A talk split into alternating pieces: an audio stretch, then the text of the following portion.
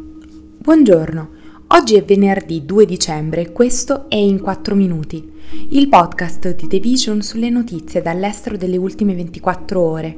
Parleremo di una lettera bomba che ferisce un dipendente dell'ambasciata ucraina in Spagna e del capo dello Stato islamico che è morto e di un altro che è stato nominato. L'ambasciata ucraina a Madrid e un produttore di armi spagnolo, le cui armi vengono utilizzate per la difesa di Kiev contro la Russia, hanno ricevuto mercoledì delle lettere bomba. La prima consegna ha causato un lieve infortunio a un dipendente della missione diplomatica. Infatti, una busta inviata all'ambasciata e indirizzata all'ambasciatore Serhii Poroelstev è esplosa mentre un dipendente cercava di aprirla, riportando tagli superficiali a un dito della mano destra. Nessun altro membro del personale dell'ambasciata è rimasto ferito.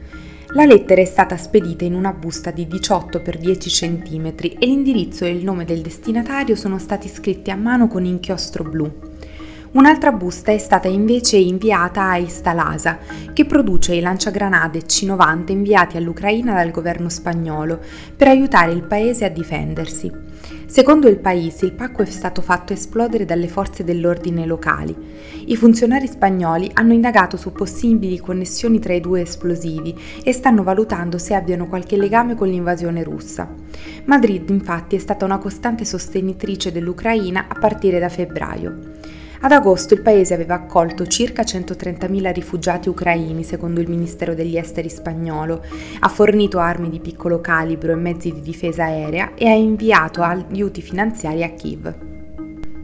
I jihadisti dello Stato islamico hanno annunciato mercoledì che il loro leader, la cui identità era rimasta avvolta nel mistero, è stato ucciso in battaglia meno di nove mesi dopo aver assunto la guida dell'organizzazione terroristica.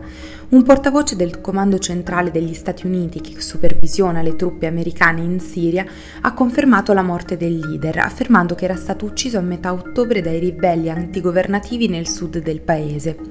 Lo Stato islamico ha anche nominato un suo successore, ma all'inizio non ha fornito alcune informazioni su di lui, fatto poi salvo che ha fatto sapere che proviene dall'Africa. La transizione della leadership, annunciata attraverso un messaggio vocale su Telegram, è avvenuta in un momento di estrema debolezza per il gruppo, che in pochi anni si è ridotto dalla rete terroristica più terribile del mondo a un'insurrezione di livello inferiore, che comunque continua a lottare per mantenere la propria rilevanza in zone per lo più rurali di paesi dilaniati dai conflitti tra il Medio Oriente e l'Africa.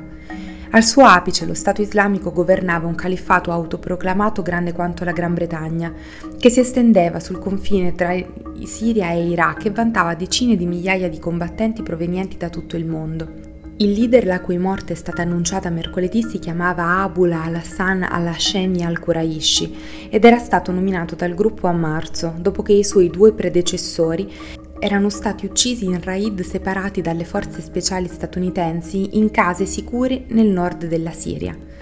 Questo è tutto da The Vision a lunedì.